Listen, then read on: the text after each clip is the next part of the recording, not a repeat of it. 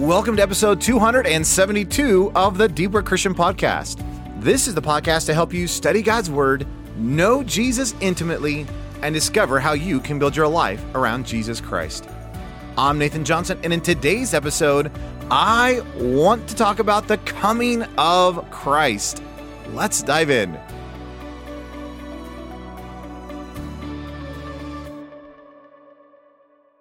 Well, as of the release of this recording of this episode, we just celebrated Christmas. Now, regardless of whether or not you celebrated the holiday, I love focusing in this season, just delighting and focusing and singing about Jesus Christ in a very special way. Now, we should be doing that all year long, but there's just something special about this season. Well, I decided to be kind of fun. I was able to preach at the church at Ellerslie since Eric was out of town, and I was able to preach a quote unquote a Christmas message. Now, I know we're now after Christmas, but I want to go back and I want to focus on one specific character by the name of Simeon, as recorded in Luke chapter 2. But I don't want to just merely talk about the first coming of Christ. I really want us to be expectant for his second coming. I think this will actually tie in really well with the last episode as we talked about the return of the king, but also in just this season of Christmas, meditating afresh upon the advent, both the first and the second coming of Christ. So, what I thought I would do is I would just play you that sermon that I was able to preach. So, this is going to be a little bit longer than a normal episode, but I hope it'll just be an enrichment and blessing to you. So, let's dive in. This is called The Coming of Christ. Uh, well, Luke chapter 2. Uh, I want to dive into this passage. I've been just pondering this week about what does it look like to prepare ourselves uh, for the coming of the King? What, what does it look like just to have an expectancy and a readiness uh, for just the season in which, in which we were in. And I was really pondering uh, a couple of the Christmas, Christmas characters that we don't typically focus on. You know, a lot of times when we're talking about Christmas, we obviously talk about Mary and Joseph. Hopefully, we're talking about Jesus, because that's important. Uh, but, you know, we're, we're, we talk about Mary and Joseph. We, we, talk about the shepherds. We talk about wise men, uh, even though they were probably a few years after this. Uh, you know, we talk about you know, the sheep and the donkeys and the, you know, whatever the animals would have been in the stable. Uh, but there's a couple of characters that we tend to forget about. And I really just want to highlight one of them for us this morning. This is in Luke chapter 2. And if you don't have your Bibles, I have it on the screen. Uh, but Luke chapter 2, verse uh, 25 down through 32. Uh, this is right after Jesus was born, and uh, eight days have passed. They're bringing Jesus into the temple uh, to be circumcised and, and for the dedication stuff. And, and this is what Luke records. He says, And behold, there was a man in Jerusalem whose name was Simeon. And this man was righteous and devout, waiting for the comfort of Israel. And the Holy Spirit was upon him. And it had been revealed to him by the Holy Spirit that he would not see death before he had seen the Lord's Christ. And he came in the Spirit into the temple. And when the parents brought the child, Jesus, to carry out for him the custom of the law, then he, Simeon, took Jesus into his arms and blessed God and said, Now, Master, you are releasing your slave in peace according to your word. For my eyes have seen your salvation, which you prepared in the presence of, of all peoples, a light for the revelation to the Gentiles and for the glory of your people, Israel. Uh, it's really interesting in this passage. Uh, there's several things going on, but the next story right after this is the story of Anna. Uh, Anna is this widow. She's been in the temple. She's, she's in her 80s. And she comes in and sees Jesus, the Messiah, and she just starts to declare, she starts to praise, and she starts to uh, just declare the wonders of the fact that he is the Messiah. And, and it's interesting that you have this interesting parallel between Simeon and this guy named Anna, and they're both giving a declaration, both giving a eyewitness, if you will, uh, which I think is significant because Deuteronomy says uh, you need two witnesses. And so you have in Luke's recording, you have these two witnesses bringing forth this declaration that Jesus is, in fact, the Messiah, even though nobody else recognizes him. Uh, so here's this man, uh, Simeon. His name means, think about this, his name means to hear or to be heard or a commune reputation. And wh- why I think that's even interesting is that in the passage, isn't it fascinating that it's like Luke downplays who this guy is. We don't know his credentials. Uh, we, don't, we don't know his, what he does. Uh, what we do know in the passage, though, is that three times the Holy Spirit has spoken to him. Uh, and, and, the way that Luke records this, the Holy Spirit has brought him to the temple to fulfill that which the Holy Spirit has spoken to him, saying, Hey, you, before you die, you will see the Messiah. And so, in this expectancy, in this anticipation, here is Simeon coming down. He's listening to the Holy Spirit and following the lead of the Holy Spirit, which again, I think is just fascinating because his name means to listen or to hear. Uh, so, again, Luke focuses more on Simeon's character than his credentials. Uh, Anna, uh, in the next section, uh, Luke actually spends a little bit more time developing who she is and, and the fact that she spent all this time in the temple and all this, all this kind of stuff. But it's interesting, he strips all that away when it comes to Simeon. And again, Luke records three times that he was led by the Spirit. So listen to this thought. I just think this is interesting. So, despite being righteous and devout to the law, which we'll look at here in a second, it wasn't Simeon's religious rigor or piety that allowed him to see Jesus. Rather, he was led by the Spirit to see and confess Christ. Isn't it interesting that when it comes to Jesus, you can be incredibly religious, you can have all the head knowledge stuff, and still miss Jesus? How, how is Jesus revealed to us? By the Spirit. Uh, John, uh, Jesus said in John 16 that the Holy Spirit guides us into all truth, that He leads us, that He reveals and showcases and glorifies Jesus Christ. So it's not through religious activity, it's not through uh, study, it's not through apprehension of information, it's not because I'm a good Jew keeping all the law. How, how is Jesus as the Messiah revealed to us? The Holy Spirit. Isn't that a beautiful thought? And that's encouraging because that means you could be dumber than a rock and still get in on this. Isn't that encouraging for like three of us in here? We won't say which ones, but there's, there's, that, that's encouraging. And in other words, you, you, don't, you don't have to have all the smarts. And yet you, you can have Jesus revealed to you. Why? Because as a believer, you have the Holy Spirit within you. And I just think that's, I think it's absolutely amazing. So as you come to this passage then, and you're, and you're looking at this, I, I want us to look at three aspects this morning of what you just see in the life of Simeon and the fact that he is ready and prepared for the coming of the Messiah. So let me just walk through those. Number one is this idea of the sight of salvation. It, says that when Simeon saw Jesus, he thanked and praised and worshiped God, blessed God, and then he said this For my eyes have seen your salvation. It's an interesting statement, isn't it? That, that here is Simeon, he looks at Jesus and he knows that the, and, and we don't know any of the backstory, but apparently, sometime in Simeon's history, the Holy Spirit revealed to him, before you die, you will see the Messiah. And everyone in this culture was waiting for the Messiah. Everyone was anticipating the coming of the king. Everyone was longing for this restoration, this comfort of Israel. And yet, Simeon knew before he died, he would see the Messiah. And the moment that he sees this little babe, he blesses God and says, Oh, my eyes have seen your salvation. And there's a wonderful prophetic declaration in that because we know that Jesus is the one that brings salvation. And yet there is this fun play on words, even in the passage, because just the fact that he's saying, My eyes have seen your salvation, do you, do you know who he's talking about? Well, Jesus, obviously. But do you know what the name Jesus means? And we've gone through this so many times. But the name of Jesus, Yeshua, that name is the name God, right? Jehovah, Jehovah, Yahweh, plus the verb of to save or salvation. So the name Jesus means Jehovah or Yahweh saves. Yahweh is our salvation.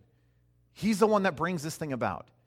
So think about this. Simeon comes down to the temple by, by, being led by the Holy Spirit. He sees Jesus, whose name means Yahweh is our salvation. And he lifts up the little baby, blesses God, and says, Now I have seen your, Yahweh's, salvation. Now I've seen Jesus. Isn't that a fun play on words?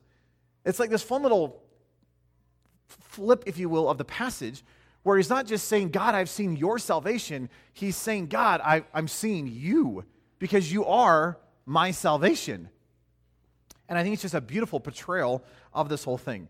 Uh, l- listen, Matthew chapter 1, in giving the name of Jesus, right? Gabriel, Gabriel is talking to Mary, and, and this is what she is told, uh, or what is said about Mary. She will bear a son, and you shall call his name Jesus. Why? For he will save his people from their sins. Right? So it's not just this great name of he's going to bring salvation. It's that even in the name Jesus, his name means God's going to bring salvation or that he is our salvation. Uh, you have that same idea in Luke chapter 2 uh, when the angel goes to the shepherds. And the angel said to the shepherds, Do not be afraid, for behold, I bring you good news of great joy, which will be for all the people. For today in the city of David, there has been born for you a Savior who is Christ the Lord, who is the Messiah. Well, who is he? He's salvation. So here is this little babe wrapped in swaddling clothes. And when you, oh dear shepherd, see him, you're going to realize that he is your salvation. That, that he is, and it's not just he's going to do a work called salvation. Uh, he's not going to have a salvific work, that's true. But even in the very essence of his nature and his character, he is salvation itself, which I just think is beautiful. And somehow Simeon sees all of this in a little babe down at the temple. And he sees this sight of salvation in this little bundle in Mary's arms, which I just think is phenomenal. So, could it be that this season, as we come in, could we not forget the fact as we're singing our songs and we're drinking eggnog and we're having our sugar cookies more, more than we probably should be eating? Uh, in the midst of all of that, could we, could we not forget the fact that the one in whom we are gazing upon, the one in, in which we are worshiping, is our salvation? And I, I know that we typically save that for like Resurrection Sunday, but do you realize the whole purpose of him coming was to bring about the fact or bring about the reality of salvation itself? So, this season, could I encourage us, like Simeon, that when we behold the king, to see salvation himself? Not just something that he does, but to see the fact that he is our salvation. Uh, there's another idea in the whole Simeon passage, and it comes from the end of what he says as he's praising and worshiping God. He talks about this idea of being a light, that Jesus is a light for revelation to the Gentiles. It's an interesting statement. Let, me just read, the, read, this, read it to us again. But in Luke chapter 2, it says, uh, this is when Simeon uh, blesses God. He says, Now, Master or Lord, you are releasing your servant or your slave in peace, according to your word. For my eyes have seen your salvation, which you prepared in the presence of all peoples, a light for revelation to the Gentiles and for the glory of your people, Israel. Simeon, think about this. Simeon somehow sees the reality of the redemptive work that Jesus is going to do, and he realizes that this is not just for us, the Jews. Do you realize the Jews missed that when Jesus was, was doing his ministry? Because over and over and over again, the Jews, the mindset, the cultural mindset of, the, of, of Israel was that when the Messiah would come, the Messiah was for us. In fact, I think I've said this so many times to y'all, but there was that idea uh, that that the Jews' mindset of the Gentiles was that the only reason God created the Gentiles, right? And, and by the way, we are the Gentiles. but the only reason why God created the Gentiles was because the Gentiles were going to be the fuel for the fires of hell. Praise the Lord. and so the Jews had this weird twist of, of the blessing idea. And he says, well, God has blessed us, and everyone else can just, psst, just go to hell. Uh, and that, that was the mindset. That, that, that, that was the only purpose of, of the Gentiles, was, was fuel for hell. And yet, Simeon, here he is, this good, righteous, devout Jew who looks at this little baby and says, Oh, this is the fulfillment of the entirety of the Old Testament and those promises and those declarations of the Old Testament that this wasn't just for us Jews, this is actually for all the world. That is seen in that little baby. And he's quoting an Old Testament passage saying that Jesus is a light of revelation, that he is going to be the thing that illuminates, the thing that gives clarity, the thing that awakens the Gentiles to the truth. That somehow that he is the light that in the midst of our darkness, in the midst of our blindness, is going to reveal our hope as Gentiles, which is Jesus.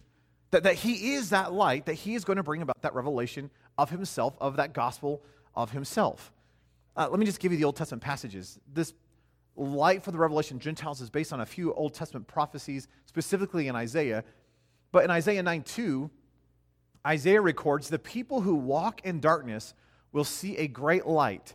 Those who live in the land of the shadow of death, the light will shine upon them. He says in Isaiah 49, verse 6, uh, this is God speaking about the coming Messiah. He says, I will also give you as a light. He's speaking to the Messiah. He said, I'm going to give you as the Messiah, I'm going to give you as a light, not to the Jews, but to the nations, so that my salvation, isn't that interesting? May reach to the ends of the earth.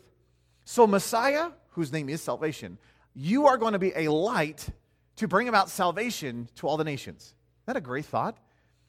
And somehow, Simeon, obviously awakened and, and revealed by the Holy Spirit, he's looking at this little baby and he says, Oh, do you know what this little baby is? This baby is the light. This is that revelation that, that, the, that the old prophets pronounced. This is the light that's going to bring revelation to the Gentiles. Uh, you know this passage well, but John chapter 1, uh, John is recording the coming of Christ, and this is what he says In the beginning was the Word, and the Word was with God, and the Word was God. He was in the beginning with God. All things came into being through him, and apart from him, nothing came into being that has come into being. In him was life. And get this. And that life, Jesus, was the light of men. And that light shines in the darkness, and the darkness does not or cannot overtake it. That here is Jesus. What is he? He's a light. And not just light to a specific group of people, he is light to all the nations. Uh, there's this great passage in Genesis chapter 12. God has called Abraham to come out from the people and come out from his land and come out from the culture and go to a place that I'm going to show you. And so Abraham obeys and by faith walks and follows God, ends up in the promised land. And it's interesting that in the calling of God upon Abraham's life, this was the pronouncement. And, and we brought this up, I don't know, countless times probably. Uh, and Sandy has done a whole study on this, if you ever want to go through it but, but it's that idea that this becomes kind of the bedrock or the foundation of Scripture, where what happens in Genesis chapter 12 becomes a central theme through which all the rest of Scripture is going to keep pointing back to. In other words, you can start working through the prophecies, uh, you can start working through the histories. Uh, as you work through the New Testament, especially the epistles, what you see is this echoing language of going back to Genesis chapter 12.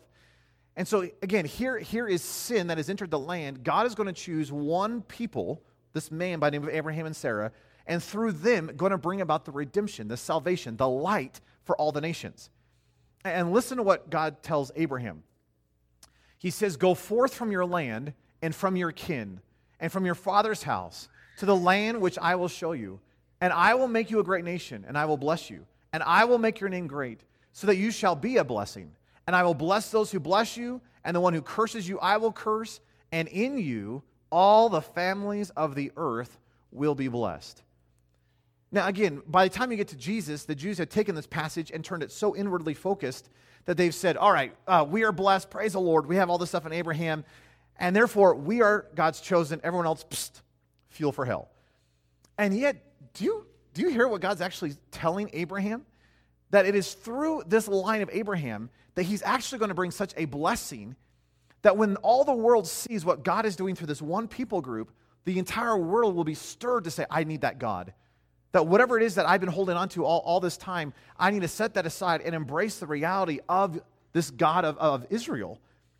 And what you begin to see, you see hints of this, like Rahab and Ruth, who are the Gentiles who come into the fold of Israel. But we know that this passage ultimately is fulfilled in Jesus Christ that what you see is that the blessing of Abraham is Jesus. And that in Abraham, in, in his loins, in Christ, all the families of earth will be blessed. Why? Because he is that salvation from that Adamic sinful nature that we all have. So think about what Simeon's saying then.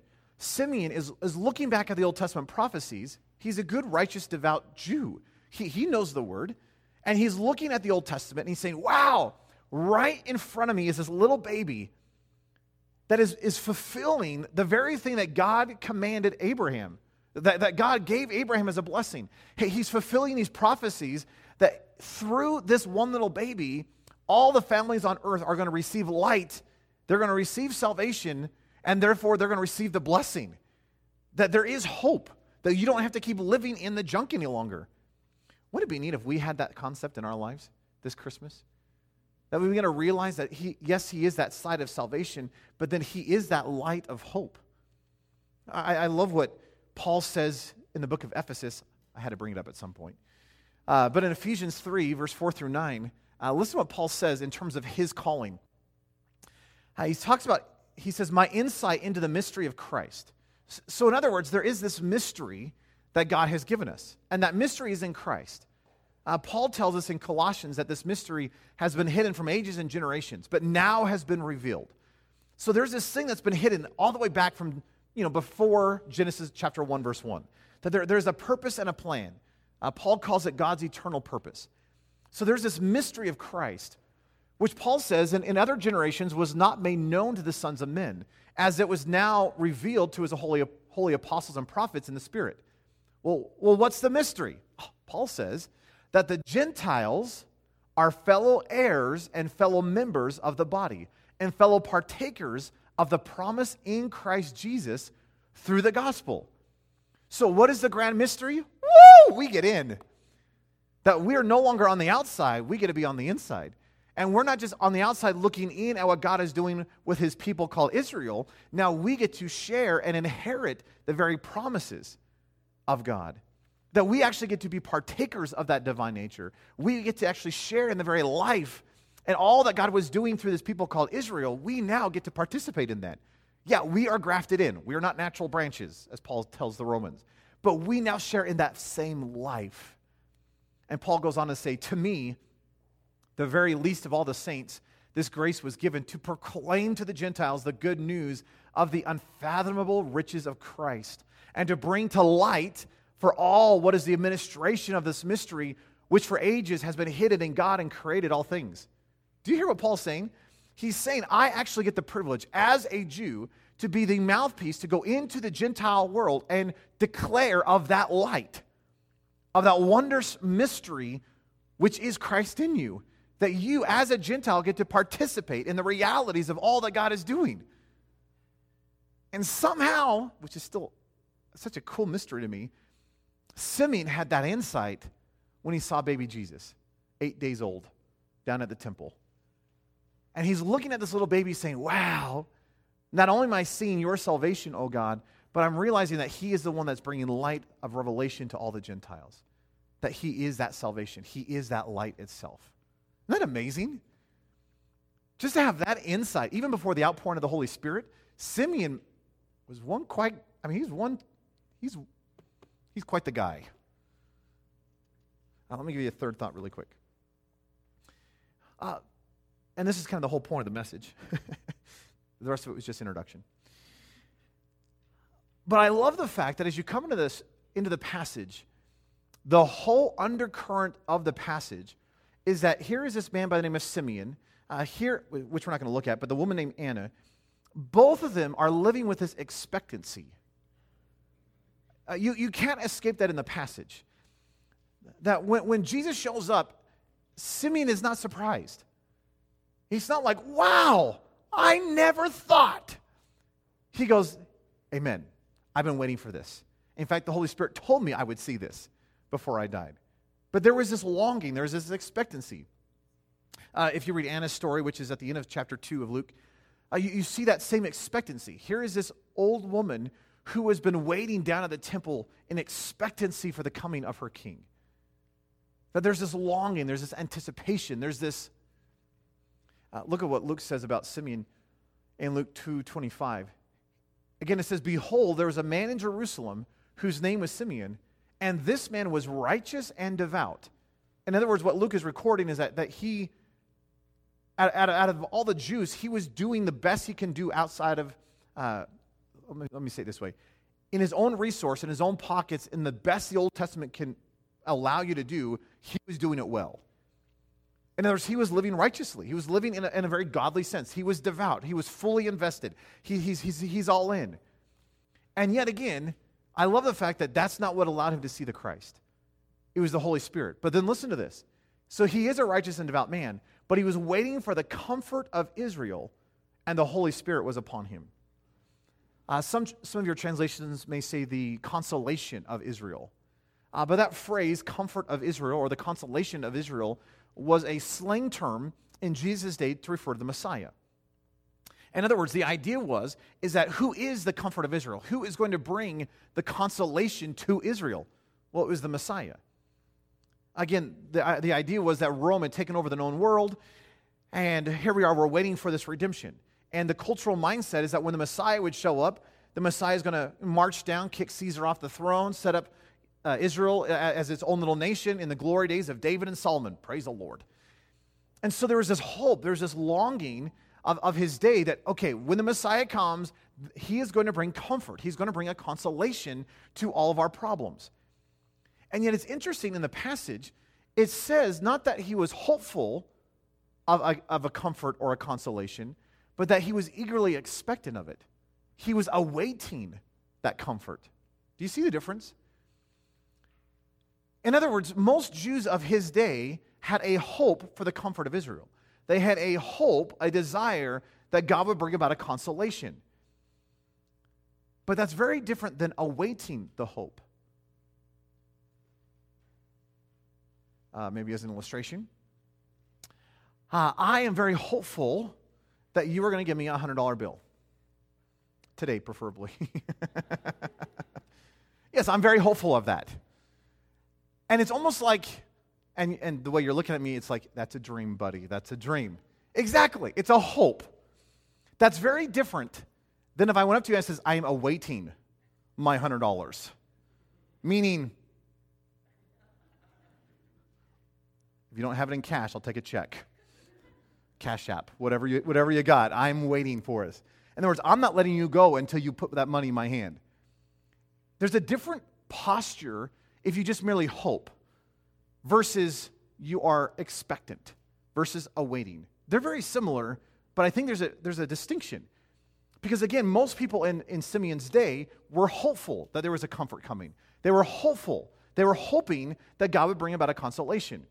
But he wasn't just merely hopeful, he was like on the edge of his seat with expectancy that it was coming. He knew without a doubt that God was going to bring the restoration, the comfort, the consolation in his lifetime.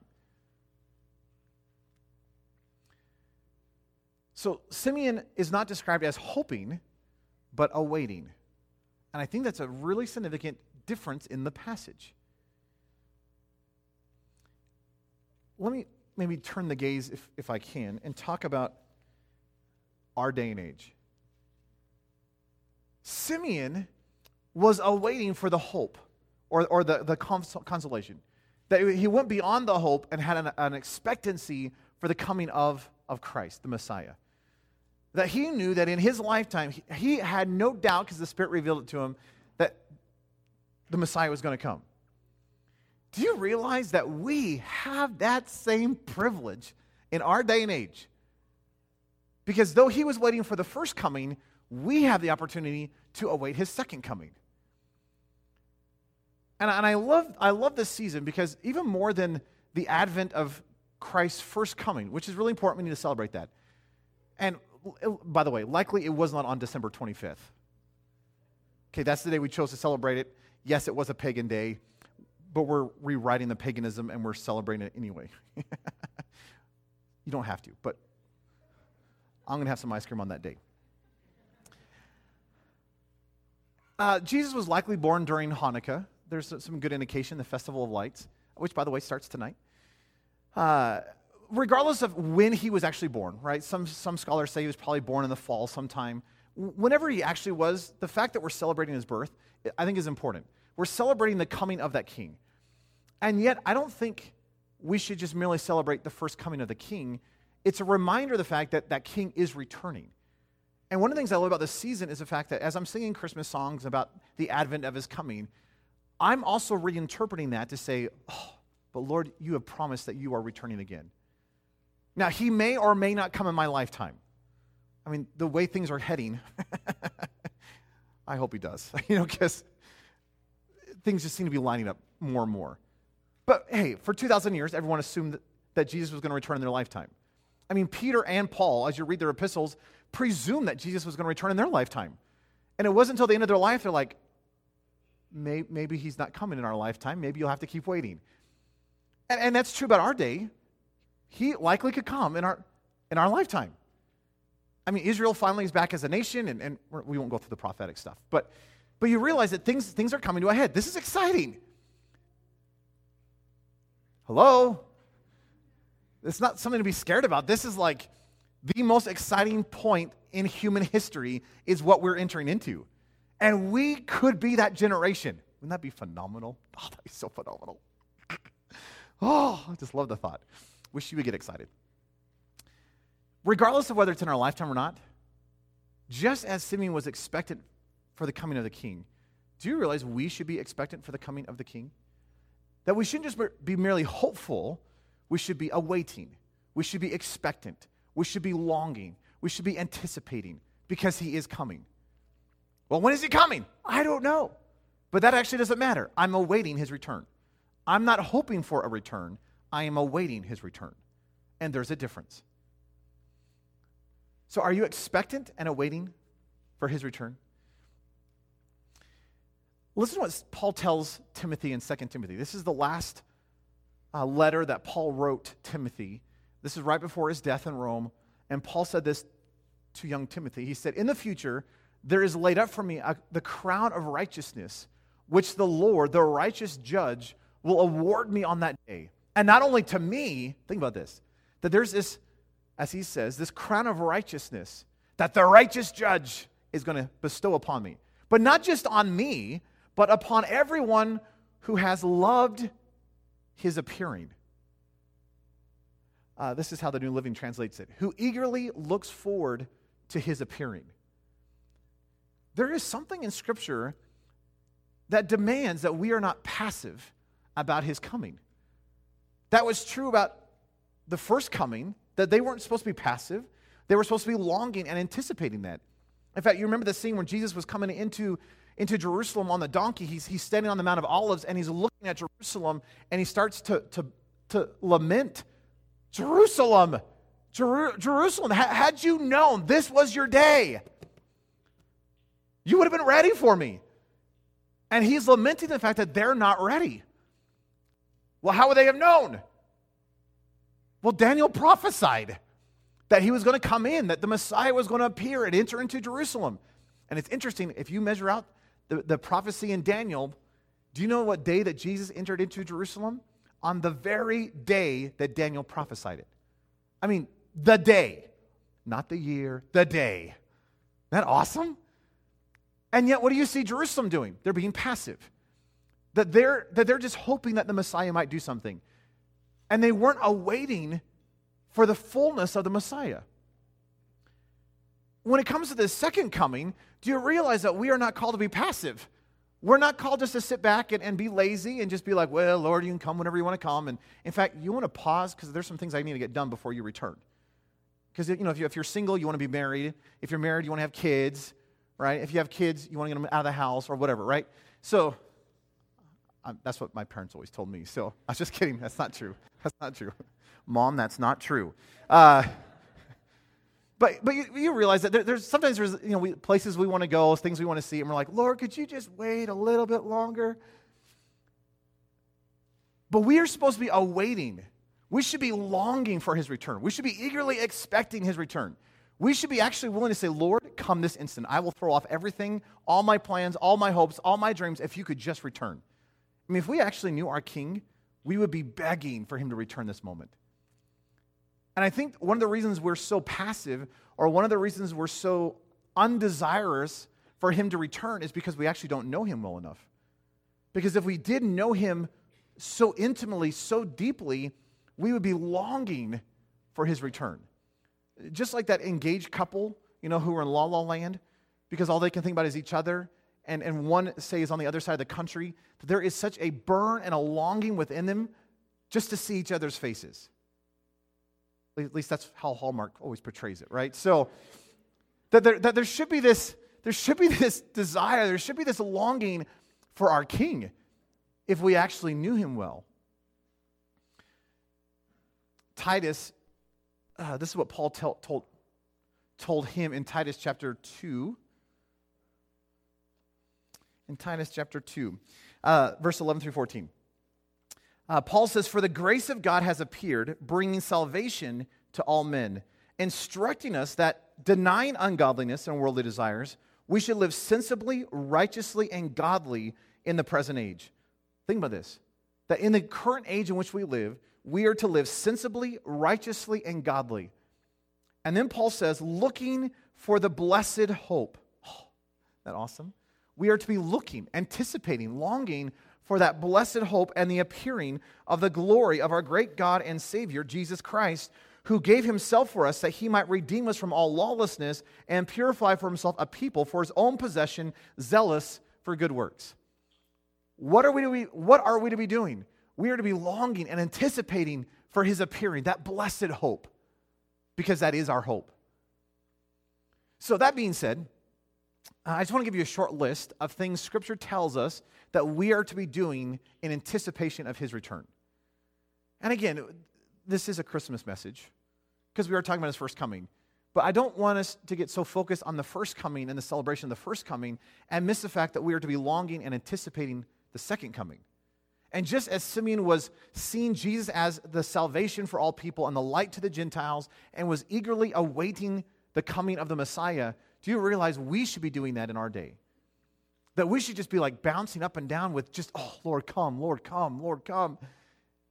But we're not supposed to be passive. There, there's an engagement that our lives are supposed to have. Well, what does Scripture say? Here's just a short list. This is not a complete list, this is just a short list. Let me just give you a bunch of passages. Uh, in Matthew 24, verse 44, we are told to be ready and watching. Uh, Jesus says, For this reason, you all must be ready, for the Son of Man is coming at an hour that you do not think he will. Well, if we don't know when he's coming, that means we need to be ready, watchful, anticipating, never taken off guard. Uh, we're to obey God's word, as Revelation 22 7 says. Jesus says this Behold, I am coming quickly. Blessed is he who keeps the words of the prophecy of this book. That there's something about the fact that he is coming soon. And as such, we need to keep his word. We need to obey. Uh, in Matthew chapter 6, verse 9 and 10, there's this, Jesus is talking uh, about prayer and about how we should pray, showing the disciples how to pray. And he says, Pray then in this way Our Father who is in heaven, hallowed be your name. Your kingdom come, your will be done on earth as it is in heaven. Do you realize we should still be praying for that? That, that we should be longing for the kingdom of God, the fullness of his kingdom to be evident on, on earth? Now, we understand that that won't come into the fullest expression until Jesus returns and sets all things right. But we should be praying that. Why? Because that's how Jesus taught us to pray. We should be praying for his kingdom to come. And we should be proclaiming the gospel. Romans 11 25 tells us by Paul, For I do not want you, brothers, to be uninformed of this mystery, so that you will not be wise in your own estimation, that a partial hardening has happened to Israel until the fullness of Gentiles have come in. It's interesting. Paul says, until the Gentiles have heard the gospel, Jesus is not going to return. So then what should we be doing? We should be proclaiming the gospel. Right? And there is this idea that when he when, when all the nations know, when all the tongues have heard him, that apparently is setting the stage for him to return. And by the last date I've heard, uh, it is 2027. It is estimated by 2027 that every people group in this world will at least have heard the gospel in their language. Isn't that an exciting thought? This is the first time in human history that every people group in their language will have heard the gospel in their language. It could be in our lifetime. Please contain your excitement. Stay seated. But we should be proclaiming the gospel, right? Uh, Hebrews 12, verse 2, there's this idea of focus. We're told to fix our eyes on Jesus, the author and the perfecter of our faith, that, that, that he should be our focus. Don't get lost in end times eschatology stuff yeah, you should probably study end times, but if you make that your focus, you get weird. Amen. you know, uh, if you if you want to you know focus on giants in Scripture, you actually get really weird. If you want to, and we talk about this here all the time, it's all about Christ. It's about the centrality of Jesus Christ. So, what should we be doing in this in this state? Yes, you should be studying. Yes, you should be learning. But let us keep our eyes fixed on Jesus. He should be the the primacy. He should be the focus. He, he is the preeminent one. He should have first place in our lives, in our minds, in our study. So let us fix our eyes on him. Uh, in Revelation 2:10, we're told to be faithful. Jesus is talking to the church at Smyrna, and he says, Do not fear what you're about to suffer. Behold, the devil is about to cast some of you into prison so that you will be tested and you will have tribulation for 10 days. Be faithful unto death, and I will give you the crown of life.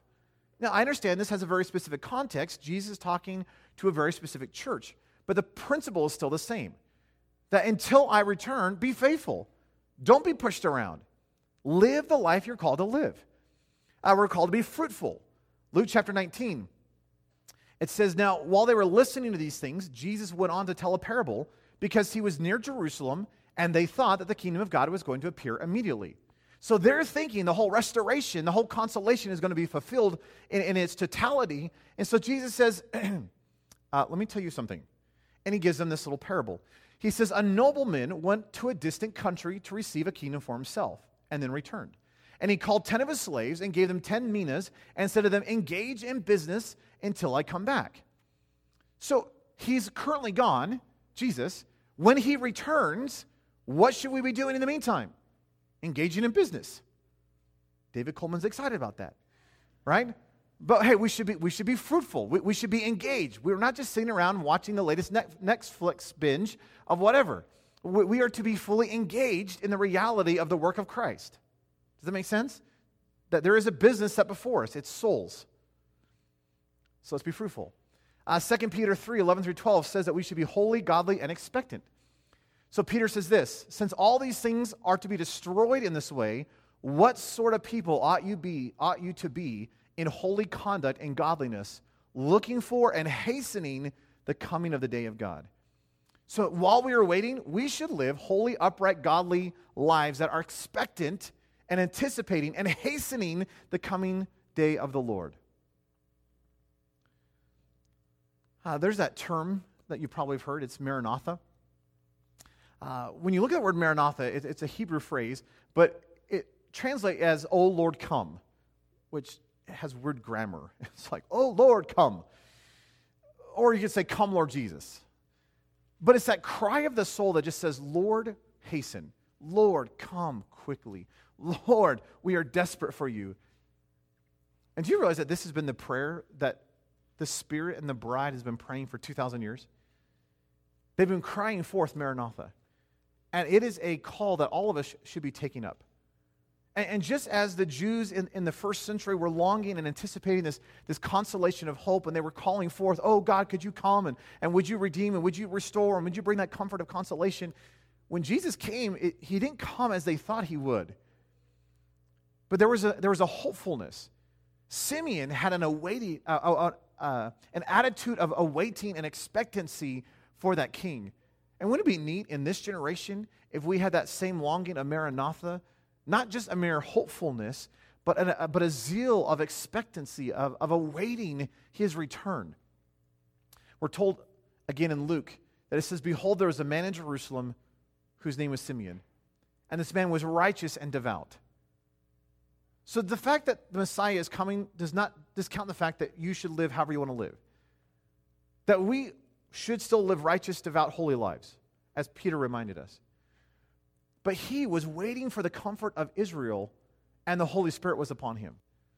Is it possible for that to be true today? That with us, with the fullness of the Holy Spirit given at Pentecost, could we live holy, upright, godly lives in this age, awaiting for the fullness of the comfort of the world? Revelation 22 17, it says that the Spirit and the bride say, Come, and the one who hears says, Come. Would you have that expectancy? Would you have that longing? Again, listen what Paul says to Titus in Titus 2:13 that we're to be looking for the blessed hope and the appearing of the glory of our great God and Savior, Jesus Christ. I, I love this season. And it's not just because we get to celebrate the first coming of Christ, it's because in the midst of this season, it is a reminder that we should be awaiting, eagerly expectant for his return. And he is coming quickly, folks. He is returning soon. And again, whether it's in our lifetime or not, that actually doesn't matter.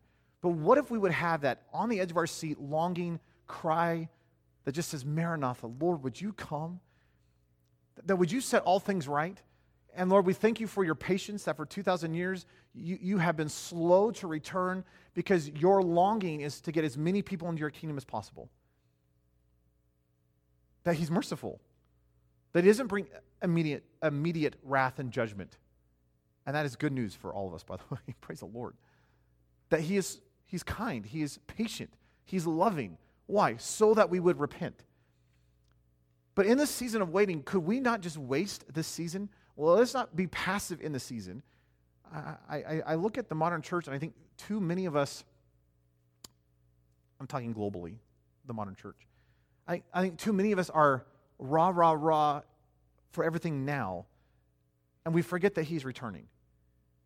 And we're justifying a lot of stuff under the banner of the fact of, like, yeah, it's not that big of a deal. But what if we actually realized He is returning? And, and what if we would live in such a way that there was always an expectancy, always a longing? If I knew that Jesus could return at any moment, it would change how I probably lived. I would probably take sin far more seriously. I would take sharing the gospel far more seriously. And wouldn't it be neat in this Christmas season that we wouldn't just celebrate his first coming, but we would celebrate the coming of the King as he returns? That's my prayer for myself. That's my hope for this church. That, that we would celebrate him, yes, the first, but also in the second. And isn't it a phenomenal thought that we're living in the middle of biblical history? I don't know you, I just love that idea. That we're, we're in the middle of this because there is still stuff in this book that has yet to be accomplished. And we are in the middle of biblical history, awaiting for his return. And just as there was 400 years of silence before his first coming, between the last of the prophets and his return, there's been 2,000 years of seeming quietness from his first coming to his second. But, folks, he is returning. And he is returning soon. So, would you have a posture of Maranatha? Would you have a posture of expectancy? Would you realize that He is the salvation, our salvation itself? Would you realize that He is the light to all the Gentiles so we can celebrate Him fully? Let's pray. Uh, Lord, we do love you. Thank you for the fact that you are our salvation.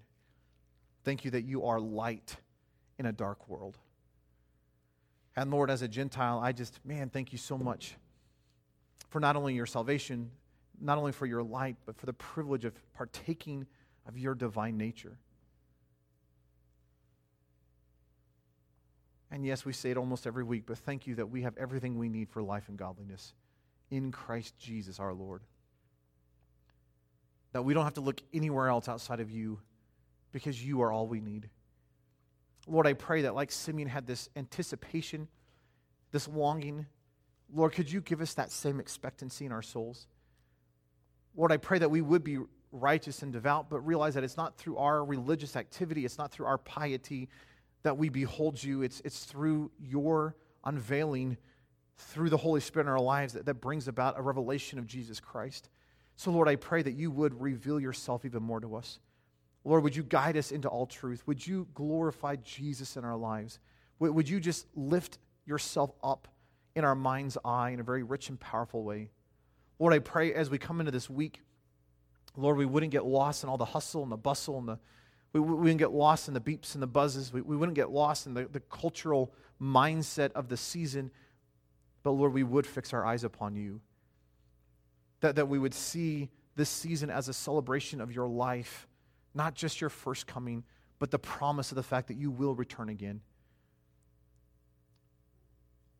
Lord, would you stir something within us? Would you allow us to get to know you so deeply that the cry of our heart would be Maranatha? Come, Lord Jesus, come. And Lord, may we live every day, not, not just this season, but every day of the year, with a longing and expectancy for your return. Lord, thank you that we are your people. And thank you for a season where we get to celebrate you. We love you. In your precious name we pray. Well, thank you for listening to this episode and this sermon on the Deeper Christian podcast. If you would like to have the notes from that sermon, you can get all of that on the show notes page at deeperchristian.com forward slash 272 for episode 272. And until next time, know I'm cheering you on and praying for you as you build your life around Jesus Christ.